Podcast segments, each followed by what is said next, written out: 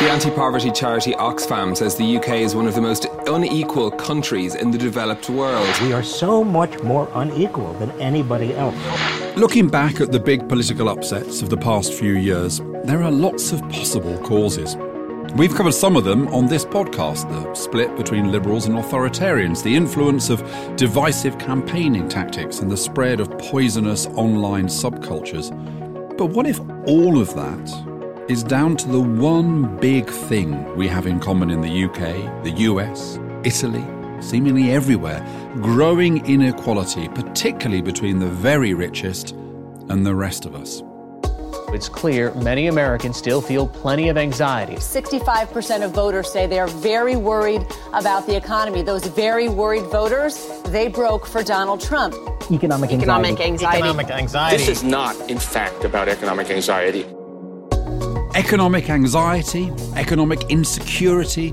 These are the phrases commentators use to explain why people voted for Donald Trump, voted for Brexit. But what does that really mean?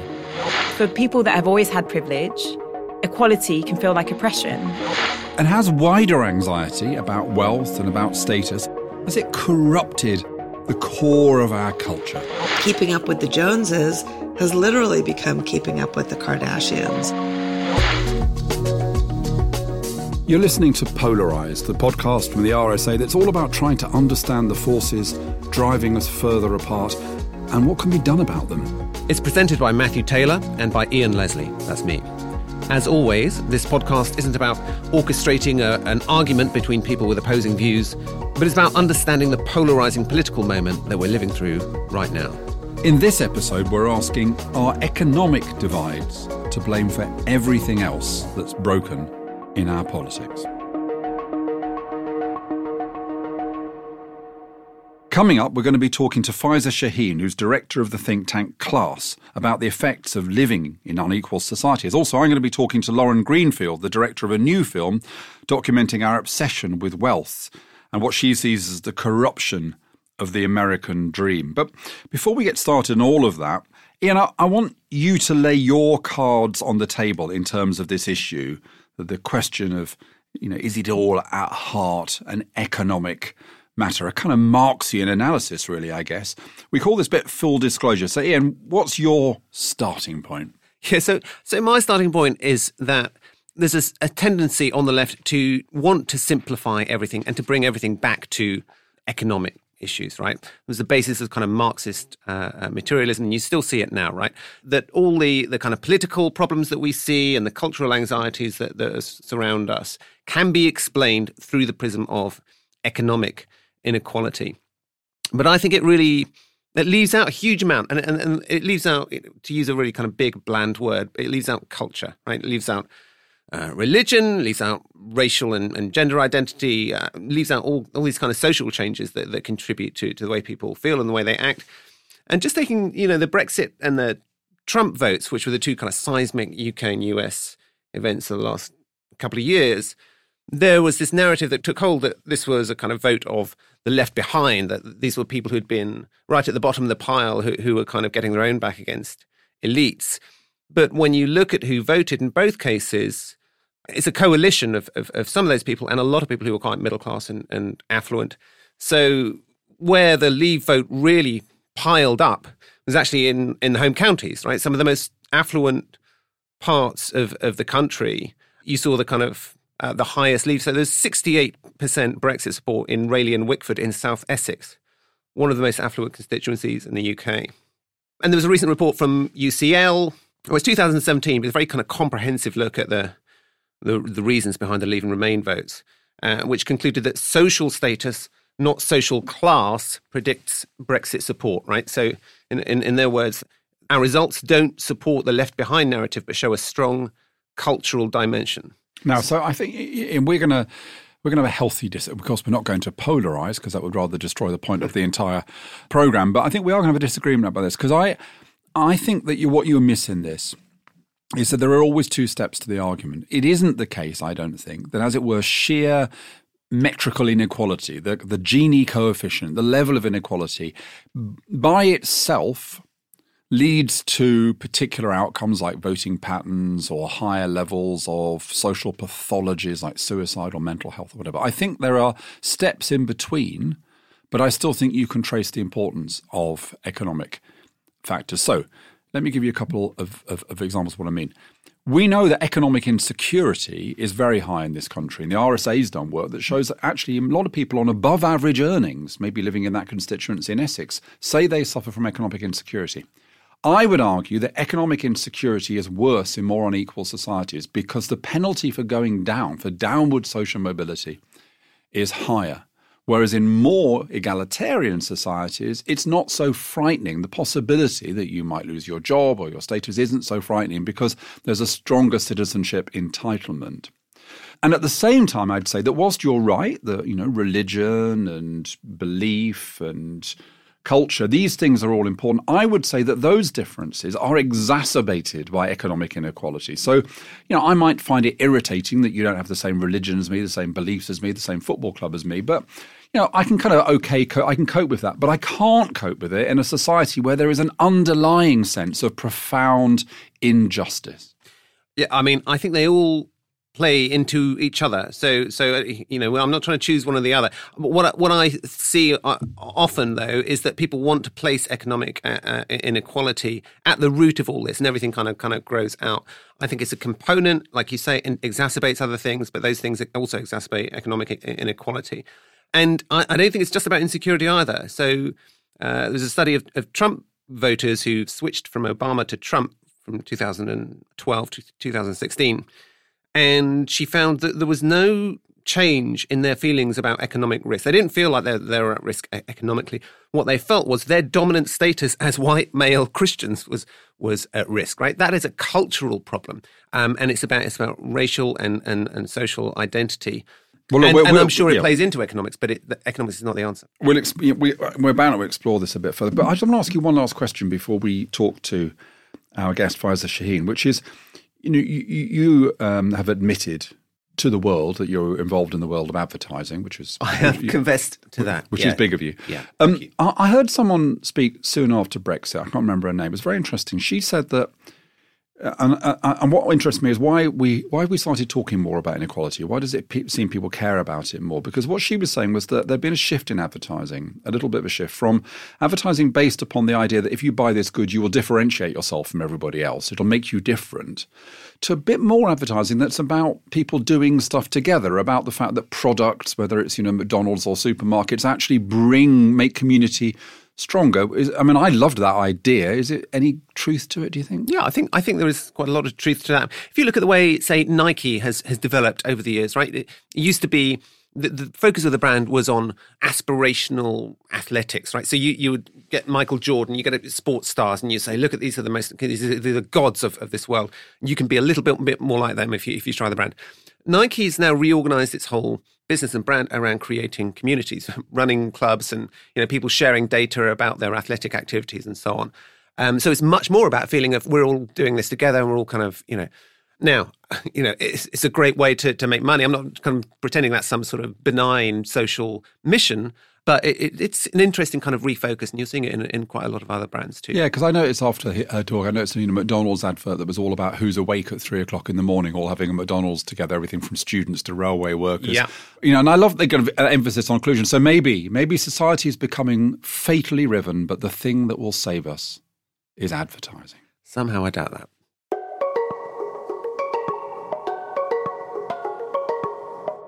Joining us to talk about all things inequality and economic anxiety is the economist, commentator, and activist Faiza Shaheen.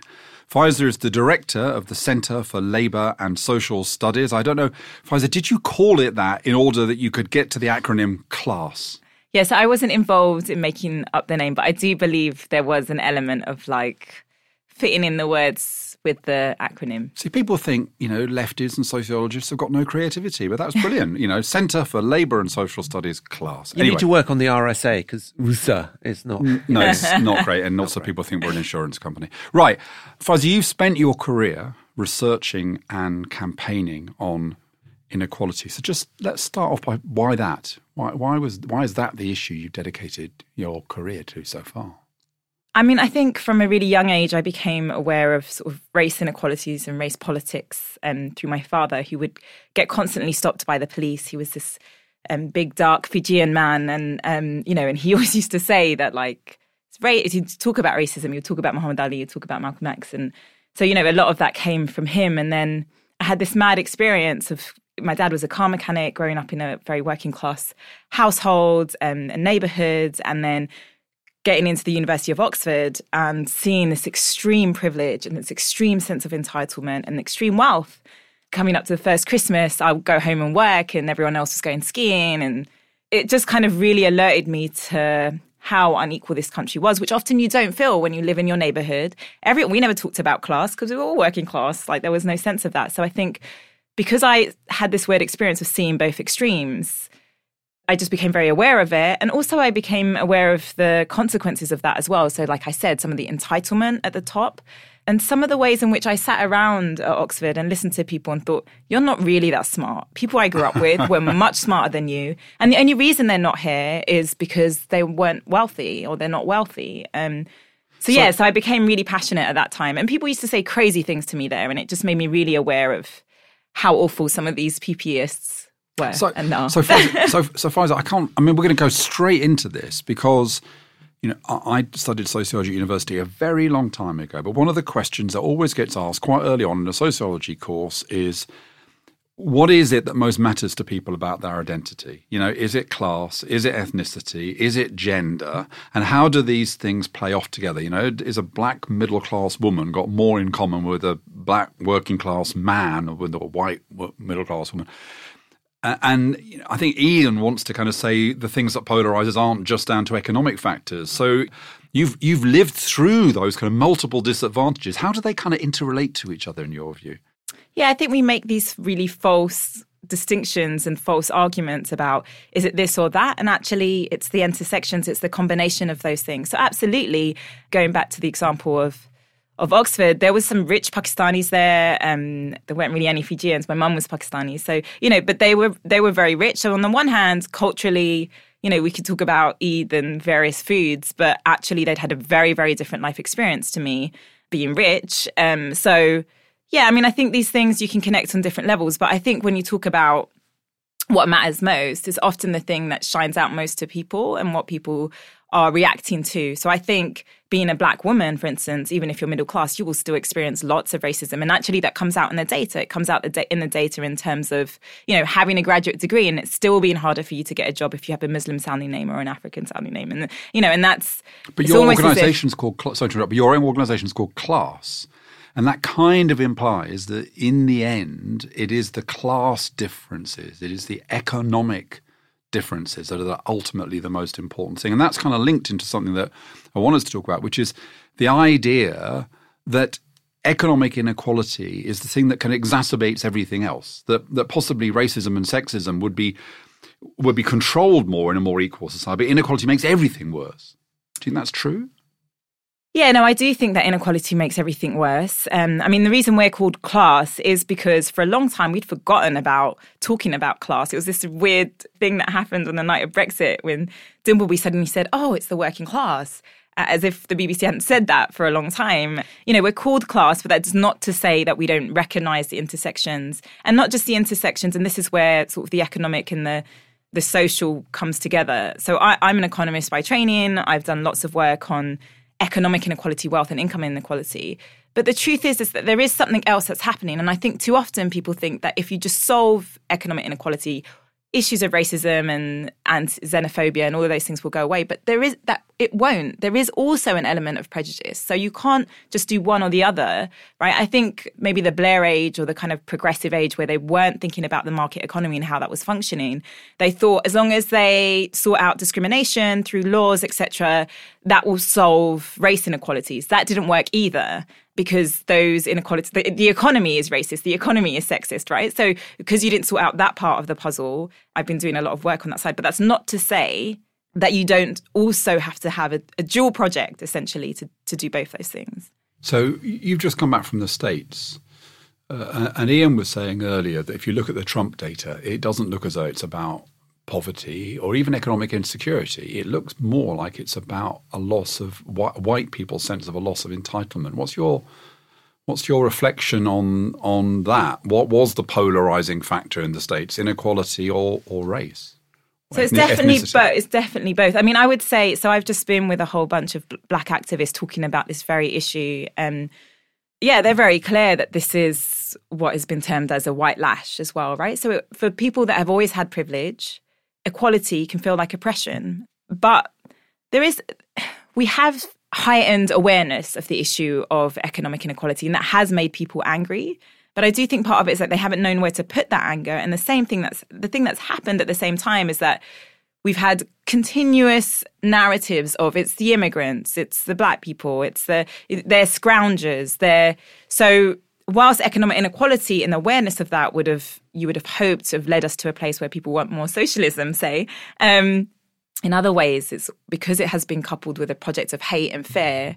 It's also led people to to this place where they blaming people that look a bit different to them or sound a bit different to them. And I think you know, to a certain extent, we're all part of an experiment here. You know, very few societies are as diverse as the UK or, or the US, and cultural diversity and and living through change these things are not easy right? If, if you wanted a kind of like totally cohesive society where, where nobody was worried about anybody else's status then you would also have a very kind of um, stagnant society where nothing much changed. So I just think these are really hard problems, and I, I, it's hard to just say, you know, we can we can fix this if we fix the economic problems, because I, I, think they just kind of get them. These are much deeper and wider issues to, to, uh, to, do with how do we create a society that basically nobody, nobody's ever done this before in the great kind of span of history, and you can so so when people point to say to the Scandinavian countries, and they say, well, look, you know, they've got lower inequality, and and you say, yeah, but and, and a kind of bigger welfare state and so on, higher trust but also they're much more culturally and, and racially homogenous than, than, than the UK. And if you are, you know, proud and and, and, and you love diversity, using that as a as, as a model is not, you know, not something necessary to to aspire to. Yeah, I mean, I just want to go back to something in the way that you've just said it in terms of the links between inequality and cultural diversity. And look, the big thing we haven't done in this country nor in the US is had a reckoning about the, this country's past. So we have complete empire amnesia in this country, just in the way that there hasn't been a real reckoning, an understanding of the way in which slavery and black people are the basis of the economic foundation of the country of the US, free labor, right? And so once you start to understand this country's his, this country's history, both in its hand in slavery, but also why someone like me, who's half Pakistani and half Fijian, would end up in the UK, because both those countries were part of well, Pakistan is part of India we're part of the British Empire. Unless you have that conversation, that understanding, people think, oh, we're so we're so great. We let in all these people from elsewhere. They don't understand the history of, you know, my ancestors paying taxes to this country and being part of this country's success for hundreds of years. Oh, yeah. And so I think there's I think that is also part of the reason why people look at cultural diversity as oh it's a new thing and we're so great and we you know uh, it's because we don't understand this country's history the history of emigration not just immigration of you know of this country. So just to put that out there. Well, can we just go back to the issue of of, of, of class? So it, it is interesting that attitudes seem to have changed in the last few years although actually inequality as i'm sure you know because you're an economist has been pretty stable for the last kind of 15 or so years, you know, what happened was a kind of massive increase in inequality mm-hmm. through the kind of uh, 80s and the early part of the, the 90s. And then under Labour, you get a kind of stabilization, but you don't get any kind of meaningful reduction. And, th- and this is where measures of inequality have been completely wrong. So you've spoken there, Matthew, about how we've seen a sort of stagnation of inequality. What we ha- so that's true. We had, according to one measure, the Gini coefficient, we had this incredible increase in the 80s of, of inequality. What we've seen in the last sort of 15, 20 years is the extremes. So under Blair, we didn't see the bottom fall out, but we did see the runaway rich. The rich just got so much richer than everyone else um, you know, taking a bigger and bigger share of the pie. What we've seen in the last eight years, because of austerity and public spending cuts and the welfare net being destroyed, is the poor at the other end as well. So when you're using food banks, right? So we've gone from giving out food parcels in the thousands to in over a million now. Um, homelessness has tripled. We've seen, you know, visually it looks like inequality has grown. it. Yeah, yeah. And so that kind of data and that kind of framing of the question where inequality hasn't grown does not speak to people and actually makes people angry because they're like, what are you talking about? I can see it. I can see it on the streets. I can see it, if, even if it's not in my own life. You know, the conversations I have about inequality now with the everyday person are much more animated. People feel it much more. They know it exists. But again, it goes back to when you're angry about it, have we given them enough to say, well, this is what we do about it? Or do you go back to going, well, you know what it is? It's because we had all of this immigration. Faiza, thanks so much for, for joining us. I think what I've got out of this conversation is that something can be very important, very big. Doesn't mean it's simple, though. That it is also, in, in understanding inequality, it's a complex picture. But if people want to hear from you, and I'm, I'm guessing that having had this conversation, they will, I hear you've got a podcast too. We did have a three part podcast um, on class that you can find on our website. And yeah, it goes into some of these things in real depth. And there's a funny conversation with my brother, sister, and I. Great. I will, I will certainly listen to I'd that. love Uh, thanks for joining us. Thank you.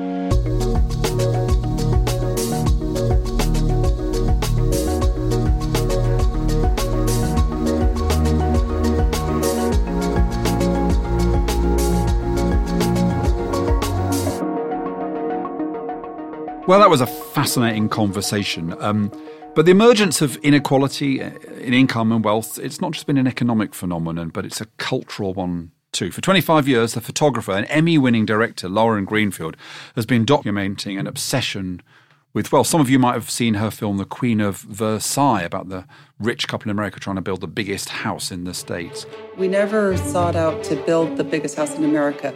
It's just, it, it's like kind of happened. But she's been really interested in this question of inequality and wealth and excess, starting in her hometown of LA and then all over the world. Her new film, Generation Wealth, looks back at her career and it tells the story of how the American dream came to be corrupted. If I want to work 100 hours a week and never see my family and die at an early age, that's my prerogative. I've been a photographer for 25 years, with my lens focused on wealth. I noticed that no matter how much people had, they still want more. I want to figure out why our obsession with wealth has grown. It seemed to be a shift in the American dream. I know the names of the Kardashians better than I know the names of my neighbors. I realized wealth was much more than money. It was whatever gave us value fame, sex, even plastic surgery for dogs.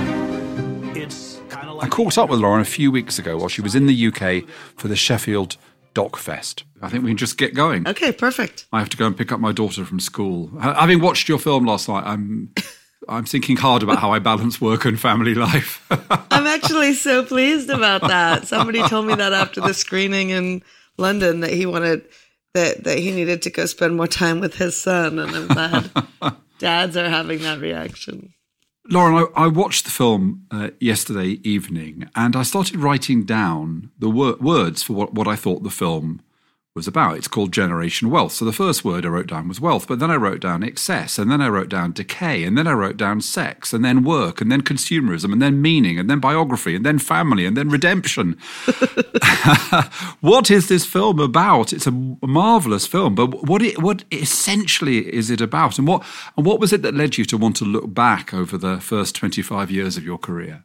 Right. Yeah. Well, I guess I'll start with the last piece. What the reason I wanted to look back is I started to see around the time of the international financial crisis that in some ways it seemed like all of these individual stories I had shot and covered um, over this time period, starting with the early 90s, were somehow connected and maybe told a larger story about the way we were living and its excess and its consequences.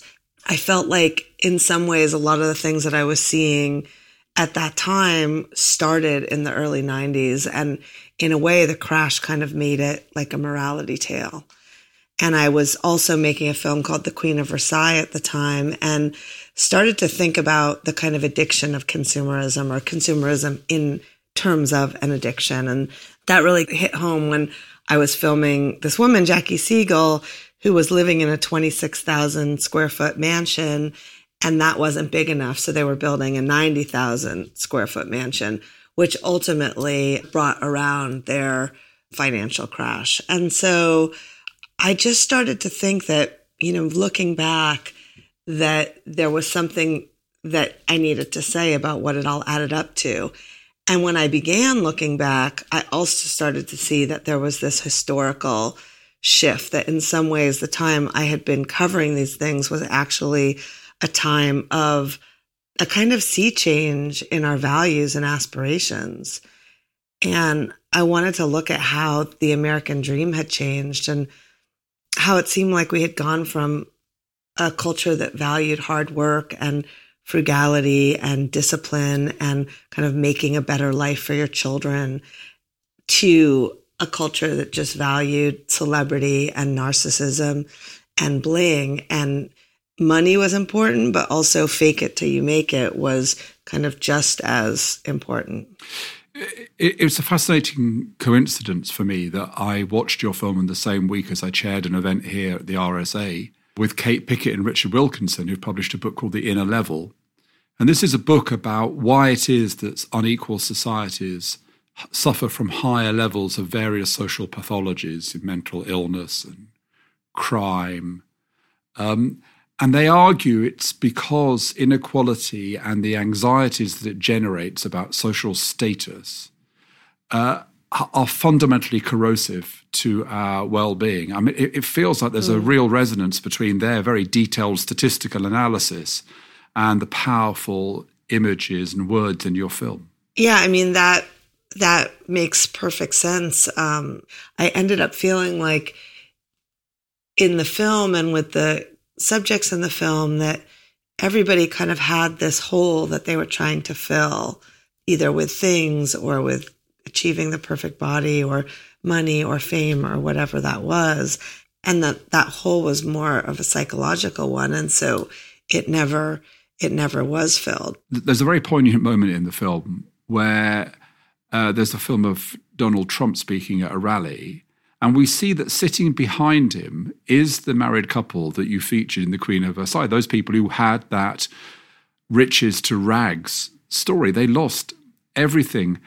Uh, I guess they're not blaming the consumerist system, are they? They're blaming something very different. So, whilst you show great sympathy for the people that you show in the film, my sense is that those people themselves will choose different targets for their anger.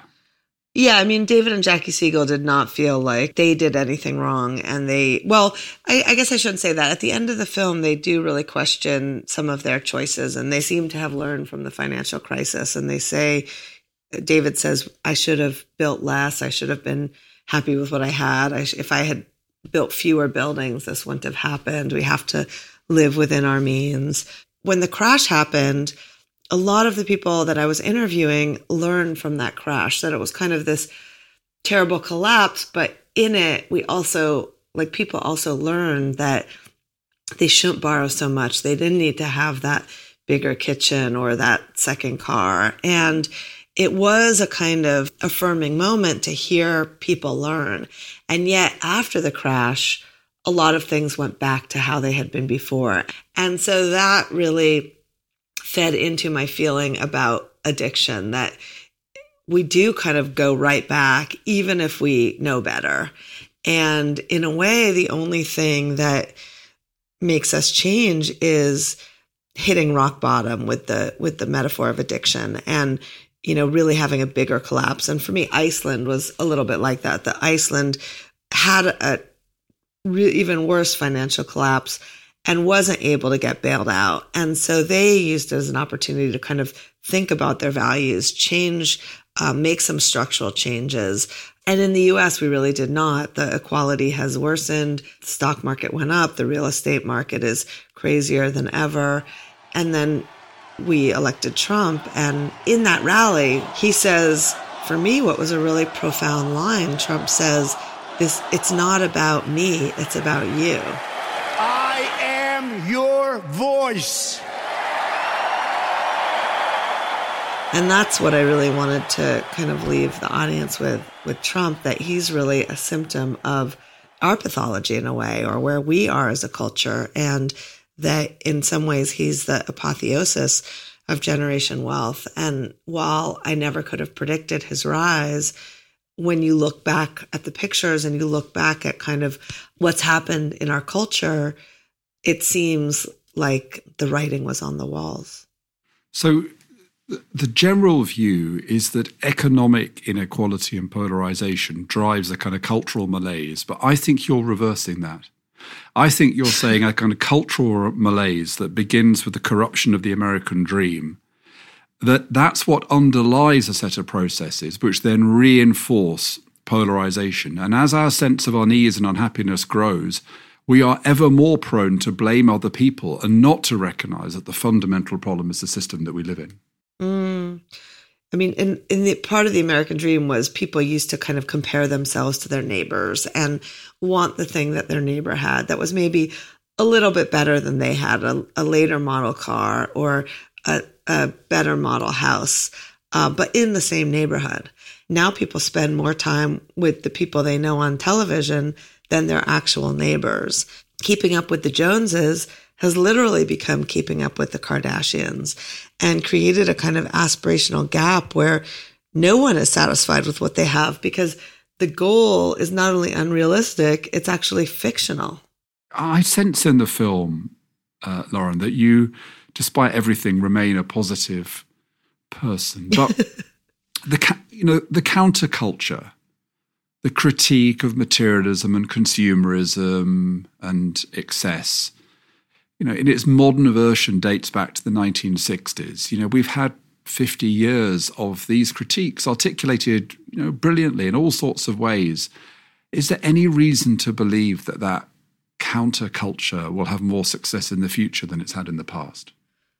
I'm not sure the counterculture is the answer either. I mean, I think what I um, tried to show is that we're all complicit and that it's kind of part of human nature to kind of have the urges that we do within the system that we're in. In a way, I, even though we're kind of zooming towards the apocalypse in some way or towards an unsustainable future, the ending of the film is not downbeat and it's actually quite optimistic. And I think it's, I, I, got hope from the insights that people saw and, and this feeling of kind of waking up and waking up to what's around us. The people waking up were not, you know, hippies or protesters, but they're, you know, the banker and the porn star and the mother of the beauty pageant girl and me. And, you know, everybody kind of has their own awakenings. And I think in that there is a feeling of a possibility of change or a possibility of agency. Lauren Greenfield, thank you for your uh, wonderful film, Generation Wealth, and for your earlier films, which I've also enormously enjoyed. And thank you for speaking to me. Thank you. Thanks so much.